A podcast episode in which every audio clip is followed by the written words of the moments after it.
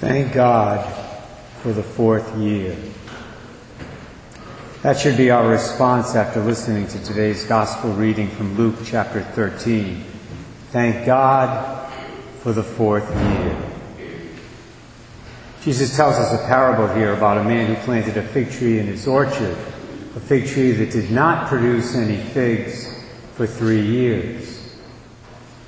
Now, if I had the opportunity to talk to this particular orchard owner today, I would say to him, You, sir, are a patient man. You are a very patient man, far more patient than I am. After my father died, I took care of the landscaping on our property in Barrington, and I know that if I had ever planted something that was supposed to bear fruit every year but didn't, it would have been gone. After one year, no questions asked. No doubt about it. But the orchard owner in this parable went one step further. He not only gave the three years, he actually listened to the words of his gardener and agreed to give the tree another year, a fourth year to bear fruit. And not only that, he even agreed to let the gardener cultivate the ground and fertilize the tree to give it the best chance it could possibly have to finally become fruitful. To me, this parable is a clear indicator of the importance of praying and doing penance for the conversion of those in mortal sin, those who are squandering God's gifts and in danger of losing their souls. The owner of the orchard here represents the Lord, the barren fig tree represents the sinner, that's clear enough. As for the gardener, he's very important. To me, he represents all those who are currently praying and offering sacrifices for the sinner in his conversion. Notice that the orchard owner gave the fourth year, the bonus year, to the fig tree specifically because of the pleas of the gardener. It was his intercession that was key in the process. And because of what he did, the tree received special graces that it would not otherwise have received. Specifically, the ground around it but cultivated and fertilized. So never stop being the gardener. Never stop being the gardener for those who are estranged from God and the church, especially those in your own families. As long as they're in their fourth year, in other words, as long as they're alive and breathing, there's hope. There's hope for their repentance, there's hope for their conversion. Of course, their fourth year is not going to go on forever. It didn't go on indefinitely for the barren fig tree, and it will not go on forever for any one of us. Which is why Jesus preceded this parable by mentioning the sudden and tragic deaths of two groups of people. First of all, the group of Galileans whom Pontius Pilate murdered, and secondly, a group of 18 people who died when a tower fell on them at Siloam. Notice that Jesus said the same thing after mentioning each of these events. But I tell you, if you will not repent, you will all perish as they did. He meant that, of course, in the spiritual sense. He was alluding there to hell. So the moral here is really simple and clear and straightforward. Do not delay repentance. Do not delay repentance. There's serious sin in your life and you know it deep down inside, deal with it. Go to confession and deal with it. Confess it, be absolved of it, be freed from the guilt of it. You'll be happy. And you'll make the priest's day. Isn't that nice to know? We priests love to catch big fish. That's what St. John Vianney, the curé of Ars, used to call big sinners who came to him for confession, and lots of them did. We love that. We rejoice in that. Let me end my homily this morning by mentioning a movie that's being released this coming week. I strongly urge you to see this film. It's called Unplanned. It's based on the best selling book of the same title, which some of you have probably read. For those who might not have read it, Unplanned is the autobiographical story of a woman named Abby Johnson, who was once the director of the Planned Parenthood Clinic in Bryan, Texas. Abby Johnson wanted to help women in crisis situations, so she volunteered for Planned Parenthood back in 2001 while she was still in college at Texas A&M University. She started off as an escort, a volunteer escort.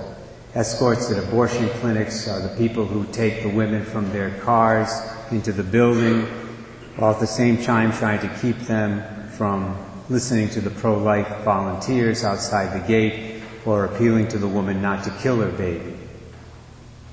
Abby, who ended up having two abortions herself, believed the lie, the big lie that's out there that says that Planned Parenthood really wants to reduce the number of abortions by preventing unwanted pregnancies. That's bunk.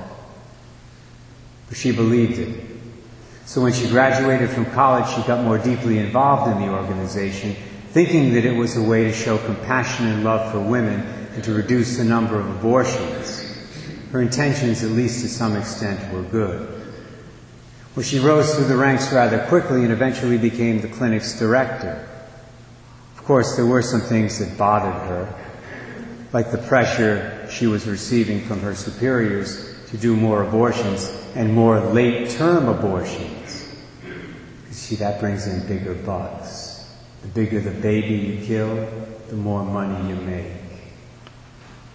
But what finally opened Abby Johnson's eyes to the truth of what she was involved in occurred in late September of 2009, on the day that she was asked to hold the ultrasound probe on an abdomen of a woman who was having an abortion. She had never done anything like that before. But they were short staffed that particular day, and the doctor needed her help. And so the first time, through the miracle of ultrasound, she was able to see what really happens to a baby in the womb during an abortion procedure. Needless to say, it wasn't pretty. Actually, it was horrific. So much so that when it was over, Abby dropped the probe because she was so upset. She then ran out of the clinic in hysterics. And where did she go? Where did she go in her anguish and in her distress?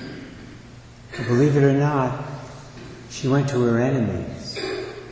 She went to the nearby office of the Coalition for Life, to the people in that organization who had been opposing her for years, the people who had been protesting and praying in front of her clinic. Now you might say, why did she go to them of all people? Why did she seek out these men and women who had been her enemies for so long? It's because they had been nice to her. They'd been respectful to her, in spite of the fact that they detested what she was doing. And it's because they prayed for her.